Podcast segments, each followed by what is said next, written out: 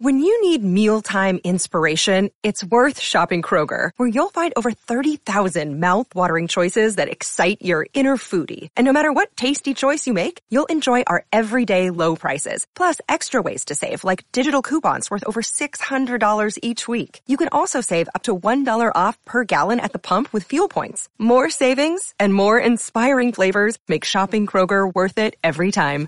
Kroger, fresh for everyone. Fuel restrictions apply. Another day is here, and you're ready for it. What to wear? Check. Breakfast, lunch, and dinner? Check. Planning for what's next and how to save for it? That's where Bank of America can help. For your financial to-dos, Bank of America has experts ready to help get you closer to your goals. Get started at one of our local financial centers or 24-7 in our mobile banking app. Find a location near you at bankofamerica.com slash talk to us. What would you like the power to do? Mobile banking requires downloading the app and is only available for select devices. Message and data rates may apply. Bank of America and a member FDIC.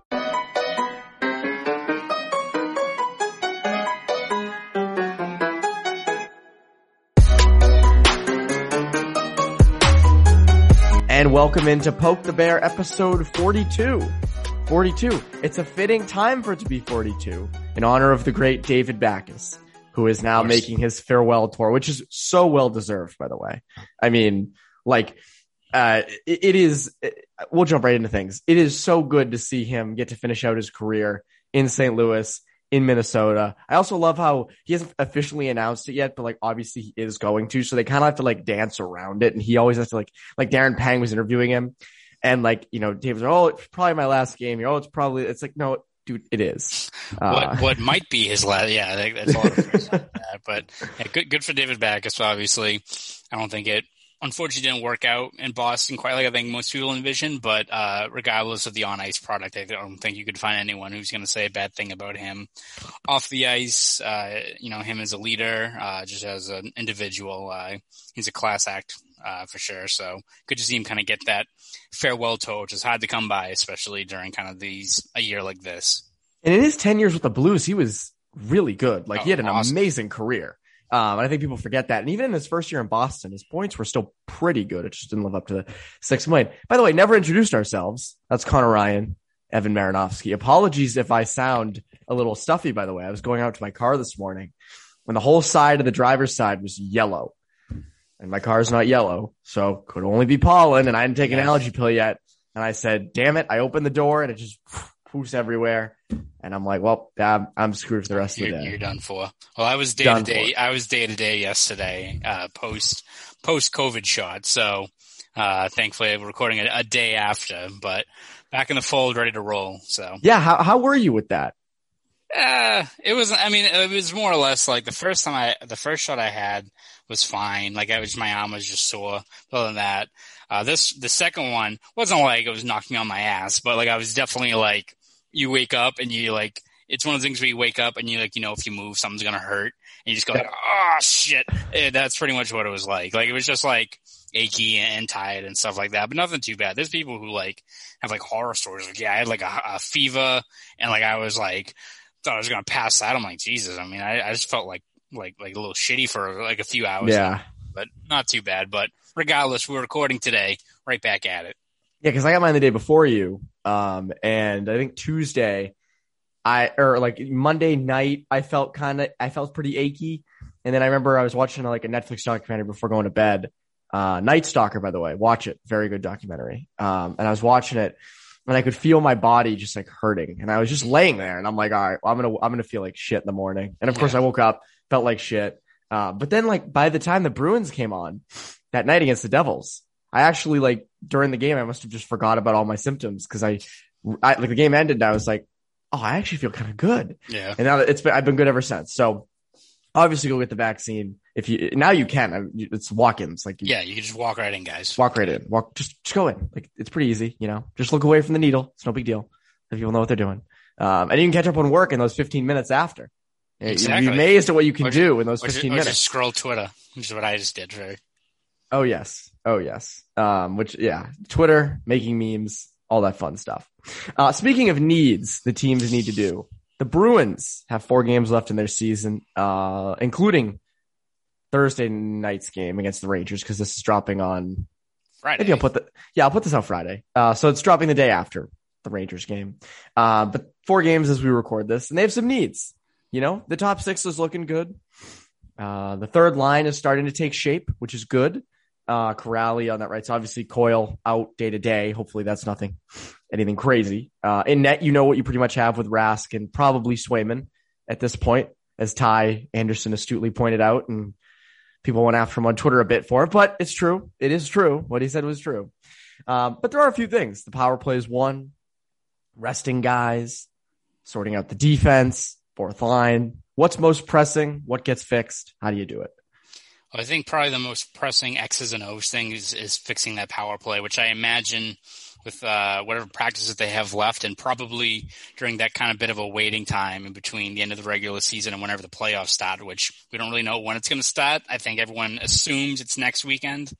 But uh, during those practices that the Bruins will have, I imagine a large portion of it's going to be devoted to fixing that power play, just because um, it's been stuck in a rough way for a long time. I think since April 8th, the Bruins have six total power play goals, and four of them have come from Craig Smith, and and another one has come from David Krejci. So. You, I mean, you can make the case, like just from the eye test, that the second unit has looked a lot better than the first for a long, long time now. Um, so they have to do something to to get that first power play unit uh, rolling, whether it's switching up personnel or Bruce Cassidy has always identified uh, troubles with entries as being a thing that's really kind of hurt that top power play unit over the last month. So I think they've got to uh, really kind of fix that and not make it be, you know, I don't think you want, you expect it to jump from where it is right now to all of a sudden being a top three unit again, right? I don't think you're going to have that, whether it's just like it's not in the cards or guys just aren't executing. I don't, think you, Krug. Yeah, yeah, exactly. I don't, I don't think Sorry. you're you're going into it expecting them to cash in on you know thirty percent of their chances, but you still need more than the output you're getting now because I think you know right now the Bruins since the deadline are outscoring teams at even strength thirty seven to fifteen, which is crazy. It's crazy that they're they're scoring these, this many. like the 2011 Bruins now, where it's like uh, they're you know they're dissecting teams on even strength, but then power play kills all their momentum. It's pretty much been the, the case for a month now. So if you even get that power play back to, you know, 20% over this, this latest stretch, it, it goes a whole, uh, a long way, especially in the playoffs in terms of just landing more punches against the opponent. So I think in terms of X's and O's, power play is probably what stands out the most to me. Yeah. And also you got to get Pastrnak going. Like this yes. has been a while. Uh, that's been an issue. And, and he was in Cassidy was asked about it t- uh, t- Thursday. And, you know, again, there's no, it's hard to give a set answer on. I mean, he's Pastrnak. Like he's supposed to be scoring those goals and they're not going in. The one timers aren't going in. But again, I, I mean, I, this is completely speculation, but it feels like he might be dealing with something just given off the way he's been playing, the way that, you know, there's been just some plays over the past few games I've looked at. Eh, those one timers uh, that usually are yeah. like automatic that are right into the goalie's chest or like a shot from, there was one I pointed out on Twitter uh, a few games ago where he kind of entered the zone and threw a wrister on net. It was like, you know, Pastrnak of usual would like at least try to get past the defender, take it to the outside, try to bring it back in. And there's none of that. Now I get, I understand like trying to get the face off, but like you're David Pastrnak. You, you gotta make, you gotta, you gotta get to the net there. Um, I also think, you know, resting guy is going to be important. Yes. Obviously the season is just a, a, the last month and a half has been just a sprint with really a marathon like distance.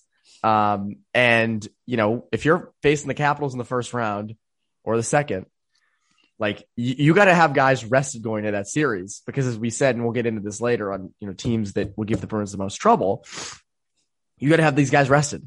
You do.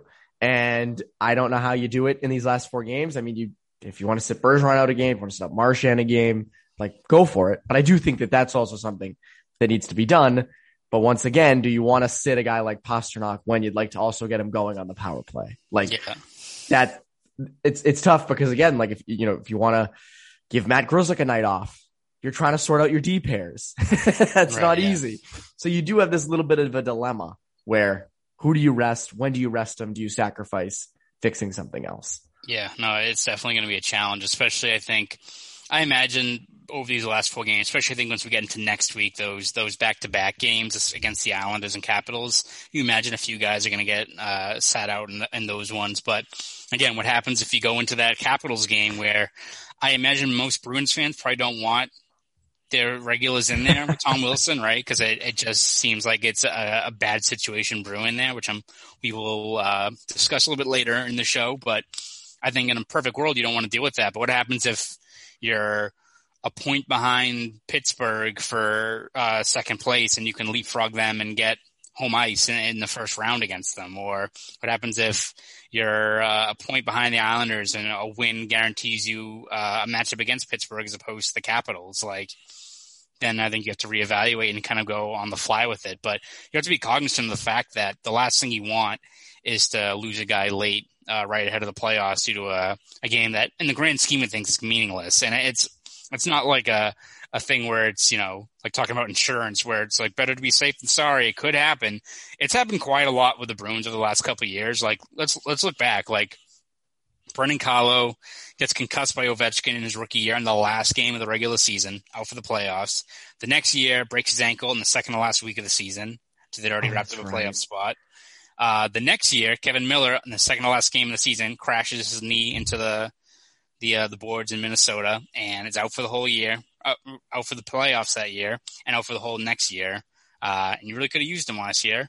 And uh, you know they avoided anything last year, but it's because there was a COVID stoppage. So, but it's been a trend for the last couple of years. And then you saw, I mean, on, on Tuesday, I mean, it seems like the the Coyle injury uh, doesn't seem like it. Hopefully, is going to be long term if he's just day to day. And Cassidy said he could be practicing uh, in short order, could play on Saturday, which is good news. But still, you don't want a guy who's looked pretty good on the wing, who's gelled pretty well with Ritchie and, and Kuraly to be missing games when they should be continuing to build chemistry.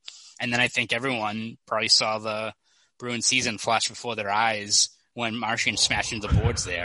like when you saw that, you're like, fucking, of course, like this is typical. Like that, that would be what would happen, right? So you got to be careful in these games that, you know, it, maybe it's too strong to say that these games are meaningless because of just the standings implications, but you got you got to be you know cognizant of what's really at stake here and uh, the the dangers of rolling out the same crew over and over again over these last couple stretches because the last thing you need is a guy to go down late with an injury. You mentioned also last year uh, not having that opportunity because of uh, the COVID shortened season. They still did. Uh, Kase, Pastrnak when they arrived late to the bubble yes. because they yeah. they messed up protocol. So they still had that as well. That's the funny thing. Like they still found a way to like have yes. an issue. So they did the the the, the bane of the and Bruins. global cataclysm. Cataclysm. They they still managed to mess it up. Yes, uh, the bane of the Bruins is his last couple games of the season. And apparently, it's right shot defenseman as well. So maybe no right shot defenseman play the next four games. You just have all lefties. Bring up Urho Vaakanainen, Zboril, everyone. You just play them on the left side uh, or on the right side as well. So they have to figure that out. Fourth line's also an area um, where you need some help because again, you've moved Kuraly up to the third line, and that seems to be working.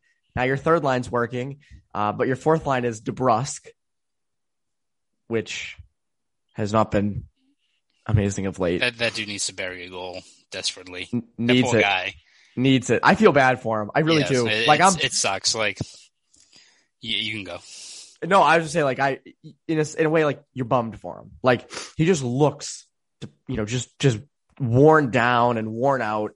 And this isn't, by the way, this isn't an easy season. I think a lot of people forget like how hard this season is on players in general, just with the travel and the isolation. Like it, it affects everybody differently. So I think we have to keep that in mind.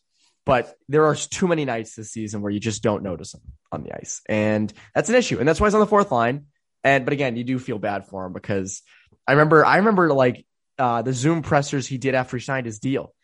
And he, you could tell he was excited. He was like, "Oh, you know, I'm going to prove myself. You know, I'm going to stop being so inconsistent." And you know, I was t- disappointed in myself last season and all this stuff.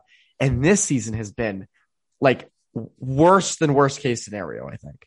Yeah, no, I mean, hopefully, you know, putting him on that fourth line, while it may not be the ideal spot for him, you hope maybe putting him in kind of that straight line north south game can kind of uh, play to his strengths. And again, I think he just needs to pot a goal. I think he just needs to a break one of these play uh, one of these spots and just kind of get the momentum going because yeah, as you said, I mean he's he's a guy who also has always been pretty accountable in terms of sizing up his own game. Like obviously he's had these cold spells in the past and he's been you know accountable looking to to himself as kind of the issue behind it, but sometimes I think you just need a break, right? Like, and I think it's tough this year where, um, you know, it's not like you can uh, tune it out and go out to dinner with your your pals and kind of avoid thinking about it for a night. Like you're kind of cooped up in your hotel room or apartment. It's tough. It's tough for these players to deal with it, especially a guy who who cares like DeBrusk, who wants to do well, who knows you know how how will impact this team if he gets rolling. So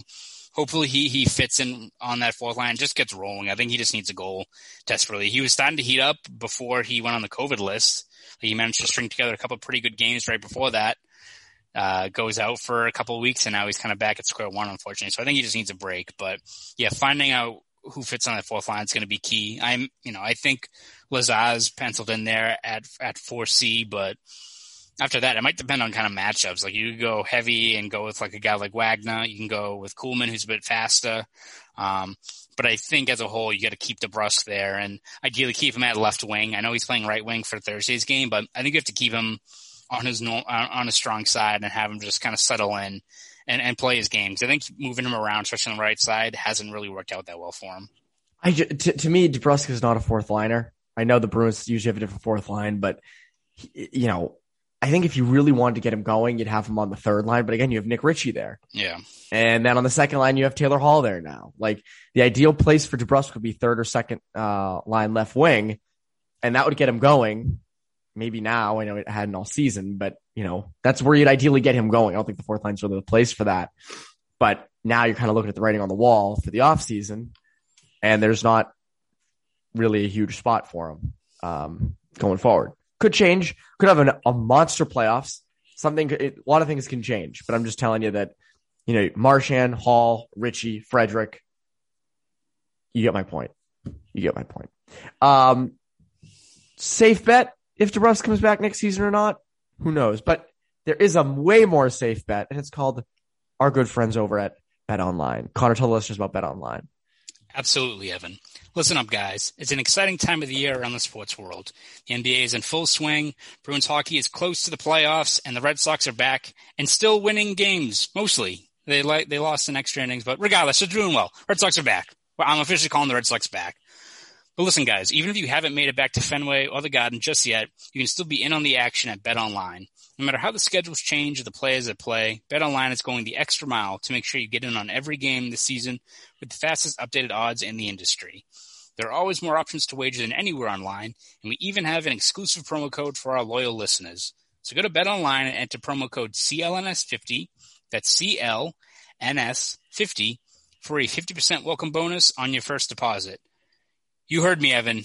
Evan, Evan, you listening? I'm listening. A 50% welcome bonus on your first deposit. No one beats that. 50 like Jonas Gustavsson 50? 50. Oh, yes. 50% welcome bonus. Nobody beats that. No one beats that. A source you, actually just told me nobody beats that as well. Source that, just texted me said nobody we, beats we have that. confirmation that no one beats that. So what are you guys waiting for? Head to Bet Online today and take advantage of all the great bonuses, offers, and contests available right now. Again, enter promo code CLNS50. That's CLNS50 for a 50% welcome bonus on your first deposit. Bet Online, your online sportsbook experts.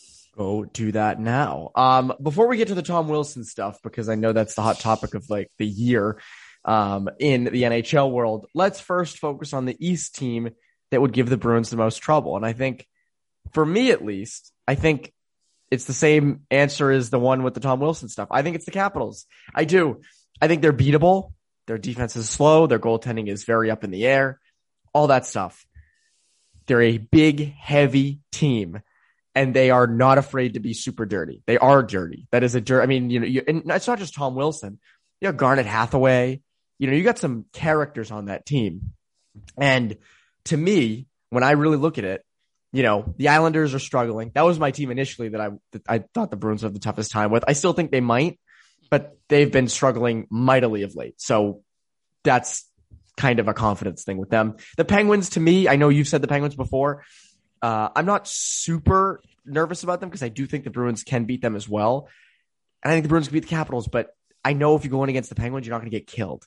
You're not going to leave there, as we've said numerous times now, with two to three guys injured because their heads were mashed through the glass. Like, I, I do think that if you play the Capitals in a seven game series to start, even if you win that series, which I think you can, I have a tough time believing you're getting past the second round, just given off injuries and guys being tired and what and whatnot. Yeah, I mean, I, I, think the Bruins have a good shot at beating any of the teams in the East if they're playing up to their level. Um, I definitely agree in terms of just the the factors with the Capitals in terms of their physicality. It's going to give you issues. Um, just in terms of the fact you're going to lose a couple of guys, that's seems like a given at this point. Um, but you know, I'll I'll I'll focus my attention on Pittsburgh because I think they're a pretty intriguing matchup in that I think they might be the team that gives team other teams the most trouble just on their X's and O's and the way they play because uh, you know their goaltending may not be that great, but you look at kind of the rest of the roster and the way it's built. Uh, the defense, while it may not be like a star-studded defense, like I don't know wh- who this man is that took Cody Ceci's body and made him like a viable top four defender, but like him, Mike Matheson, like they're playing a good structured defense. Um, they do a pretty good job at you know uh, sealing off uh, you know the neutral zone, making it tough. Obviously, the Bruins have been able to get past them a couple times, but they play a pretty strict system defensively, which you saw uh, in that one nothing game. That you know when they're playing as one unit, they're pretty tough to get by, and they've got firepower. I mean. There's the Crosby line, which everyone knows about. Jake Guentzel's having another great year, but you've got Evgeny Malkin now coming back, which helps him out quite a bit. And then uh, I think probably one of my biggest takeaways from that that series the Bruins played against them is that Jeff Carter, who I thought was washed, looked pretty good, and now he's their third line center. So like they've got guys there. Again, it's one of those ones where you look at like in the eye test and you're like, you know, uh, Cody Ceci. Yeah, like yeah, Cody, Cody Ceci, Mike Matheson, Evan Rodrigues. Like, who the what the fuck is this? And then like you watch them play, and they like they stick to Sullivan's system. They've got the stars in the right places. Like I think in terms of just a pure, you know, seven game series, like like just from the X's and O's perspective, they could be a team that I think gives you a lot of trouble and make it like a seven game series. Whereas, yeah, the the Caps are gonna beat the crap out of you, but I think you look at their goaltending situation, especially their defense and the way they let up so many great A chances, you could bury goals in a hurry against them. Like I think Pittsburgh is going to be a pretty tough out, and the Islanders right now are kind of like cruising along right now. They're not really, you know, again, who knows what? It's tough because the playoffs are a whole different animal. But in terms of just how they're playing, I think Pittsburgh could be a, a sneaky, uh, maybe not even sneaky, but a tough matchup, especially in the first round, which is what it's looking like right now. Yeah, and again, you got to try to leapfrog them to try to get home ice. Yeah, uh, Pittsburgh is twenty three and three at home, I think, this year. So yeah, pretty good at home. Um, so yeah, I, I don't think there's a, a, super easy team to play against yeah. uh, out of the three. I don't think there's an overtly hard one. It's not like you have the Lightning in your division, like or the Lightning of years past, not this year's Lightning, but like last year or the year before. Even though they were out in the first round two years ago, still like the most points ever, whatever their thing was. Doesn't matter now. Um, but let's move on to the fun, the fun topic, the passionate topic. Tom Wilson. Uh, if you've been living under a rock the past couple days, you have missed quite a bit. Uh, first, it started with a nice little. Uh, was that Tuesday night or Monday night? Monday. Monday. Monday. Uh, Rangers and Capitals played. Buchnevich, you know, drives the net, not even that hard, and Wilson, you know, kind of pushes him down, punches him in the back of the head twice, starts at this big old thing. Pan- and and uh, you know Panarin goes over, grabs Wilson. Wilson turns around, sees it's Panarin. You know, helmet comes off, basically just grabs him by the hair and throws him down, and then punches him twice in the face while he's down on the ice. Like Wilson's on top of him. No suspension. Wilson was fined five thousand for the Buchnevich thing. Uh, none or yeah, Buchnevich. He was not fined for Panarin, if I remember correctly. So then obviously the Rangers come out with that huge statement that just blasting Disgust, George Parros. disgusting act of violence. horrifying. No, it's horrifying act of violence. Yes, I'm sorry. Yes. Horrifying. Horrifying, horrifying act of violence. And then no suspension. Uh, and then last night or um, Wednesday night, thank God this game was on NBC. Built like six fights in the first like five minutes. Um, so I we I, I actually my opening take on this because I know you'll focus more on Wilson. I'm going to focus on the Rangers actually on this. Um, I was very impressed with how they handled things. I know that sounds really weird because they lost the game after they got beat up. Like they, you know, they're fined 250,000. They lost their president. They lost their GM. And, uh, and it, they can say it's unrelated to that. What if it is, it is. If it isn't, it isn't. So they've had a weird, tough couple of four days on paper. But when you really look at it, They had nobody on that roster who was really good enough, you know, skill wise to fight Tom Wilson, to even fight like, you know, the other guys, Garnet Hathaway and, you know, the other guys there. You know, you have, you know, Carl Hagelin, like, you know, uh, is it Dylan or Ryan Strome? I always forget. Uh, Ryan, right? One of I the lose tra- I, I lose track of all of them. It's definitely Ryan. One of the Stromes. It's Yeah, Ryan, Ryan. Strome. So you have all these guys. You have them fighting and standing up for Panarin, standing up for their teammate. They're pissed off. They just got eliminated. They did all the right things. They did all the right things. They went out and they stood up for their guys because the league wouldn't. And again, last night or Wednesday night doesn't happen if the league just simply suspends Tom Wilson. So that was my takeaway. It was like the Rangers stepped up, stood up for their guy, did what they had to do. And even the social media team, even the social media team putting out a statement, did what they had to do. So to me, uh, my biggest takeaway from that, obviously we know Wilson is dirty and everything and should have been suspended, but uh, the Rangers actually like did what they had to do. So respect to them for that. Can't help but respect it. Yeah, no, and I think you look at from the other perspective of the Capitals and the NHL in particular. And you know what? The NHL is probably going to look at the ratings for that game against the the Rangers and Capital and see the ratings crush and want to continue to do that. But you know, it's embarrassing because we all know how this is going to end. Like there's people who talk about how like in terms of all the things Tom Wilson has done was that truly suspendable worthy, which I think is just bullshit because this is the problem. We all know how this is going to end. It's going to end with Tom Wilson cracking a guy and ending his career, and the NHL is going to be culpable for it because they didn't have the balls to take him to task and hold him accountable before that.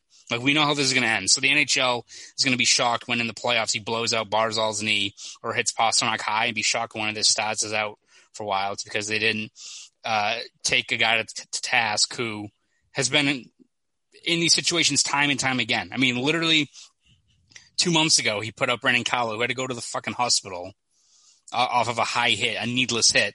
On a situation, by the way, that don't forget, I don't know if you read that thing in The Athletic, but uh, George Parros did not want to suspend Tom Wilson for that, which is fucking embarrassing. I saw that. Ridiculous. Well, because he's also was technically not a repeat offender, even though the dude's been suspended time and time again. So it's embarrassing because it, the the fact that like you've got the it's it's not like this is a situation where the NHL is where it was even five ten years ago with the amount of uh, dangerous hits or stuff like that. Like it, many teams and players have been more accountable over the years now. It's just one friggin' guy. And the NHL, you have one guy who keeps on popping up again and again and again. You think they would, you know, do what they can to snuff out the BS that he does almost every every single season. But no, we're not going to do it now. We're going to let the Capitals get their their guy into the postseason, where he's going to, you know, wreck another guy, and it's going to be on the NHL for it. It's embarrassing because, yeah, it, I mean, it, it just. And again, the NHL is going to win because Tom Wilson's going to hit someone again in the playoffs, and it's going to create a whole bunch of discourse and discussions and all this good stuff, which would be great for you know hockey people wanted to draw the drama, but for the team who loses a player because the NHL didn't take this guy to task, then uh, oh well, I guess right. It's part part of the game, I guess, to let a guy unprompted keep on knocking guys around, I guess. So it's it's embarrassing. It's we all we all know how this is going to end if the NHL doesn't step up. It, it's going to be inevitable. I've never understood uh, why George Parros is the head of Department of Player Safety. Uh, he was a former goon. Like I've always found that it's like I've you know you can be reformed and changed. Parros is probably a nice guy. I don't obviously know him at all, but he's probably a nice guy. But he was a former goon. Like it's clear how he views hockey and how he views it should be played. He's an old time hockey guy, and that's fine. You can view you can want old time hockey, but you shouldn't be in charge of the Department of Player Safety. Why would that be? Why why is that a logical place for you to be? I'm not trying to be a dick. I'm just telling you, like, what would be the reasoning for that? So I find this so ironic and weird. Like I, in his mind, he's probably thinking, "Oh, you know, the Rangers can take care of Tom Wilson. You know, let him go back." It's what would be the reason? But like that makes no sense. Makes no sense to me. With the repeat that with with the with the offenses Tom Wilson's had in the past, the dirty hits, the dirty plays, even the ones this year, how that was not suspendable. You punch a guy in the back of the head on the on the ice. Guy's on the ice. He's in no position to you. You can, if he, you know, guy runs into your goalie, you can grab him, grab him, but don't, you don't punch him in the back of the head. And then when you, and then my favorite part is this is Pavel Buchnevich and Artemi Panarin. Buchnevich is, is defenseless. mm-hmm. and then it's Artemi Panarin, who's like 170 pounds. Yeah. Like top, it's our top ten player Panarin. in the league too, who yes. is now out for the year. Granted, the Rangers didn't have anything to play for after you know Monday. They're out of the playoffs, but what if that was I don't know? What if that was Pastrnak coming to the defense of a teammate, which you would like to see, right?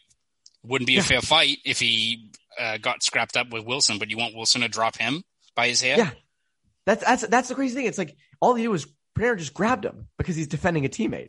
Now, all Wilson has to do is turn around and just grab Panarin back, and that's it. That, that's it. That's all you have to do. You could shove him and launch him like down the ice. Like yes, yeah, boy. like yeah. You don't have to. You don't have to grab him by his hair, rip his helmet off, and then throw him down. The temper tantrum of like the anger management issue, the anger issues of Tom Wilson in that moment were just so obvious. Like, just dude, chill out, chill out. Um, and that's that's one part. I also I also this, and I said this to you uh, over text because it's been odd to me. It's been eating at me a bit. Um, and it's not that big a deal. Guys are friends on different teams. It's no big deal. But it is weird that, you know, obviously the Bruins stood up to Tom Wilson the right way on the ice um, after the whole Brandon Carlo incident. You had Tinordi, you had, you know, Bergeron going over and saying something, and all these things. But it is odd that, you know, I was listening to Pastrnak on Spittin' Chicklets, and, know, he's talking about chugging beers with Tom Wilson.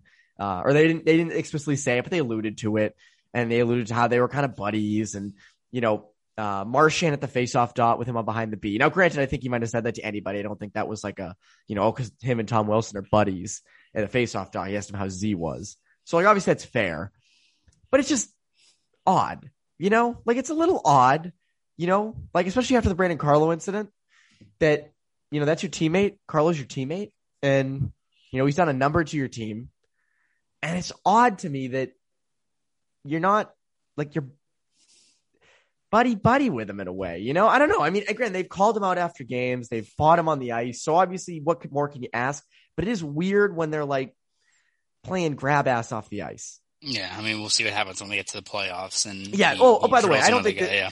I think the playoffs will be a different thing. I'm not saying that like it's affecting how the Bruins are dealing with Wilson on the ice. They're dealing with him fine. Like again, you had the right response after the hit on Carlo post game from Cassidy and Bergeron and Marchand and all those guys, and also during the game. So I'm not saying you're doing, you're, you know, you're not doing anything. You're doing a ton, but it's just odd when I hear guys on the Bruins like talking good about Tom Wilson. It's odd. It's weird. I, I and I get the Chicklets is a place to go for like behind the scenes stuff, and I know that like, you know, the ice is the ice and off ice is off ice, but it is odd. That's like Brandon Carlo's your teammate, man. I don't know.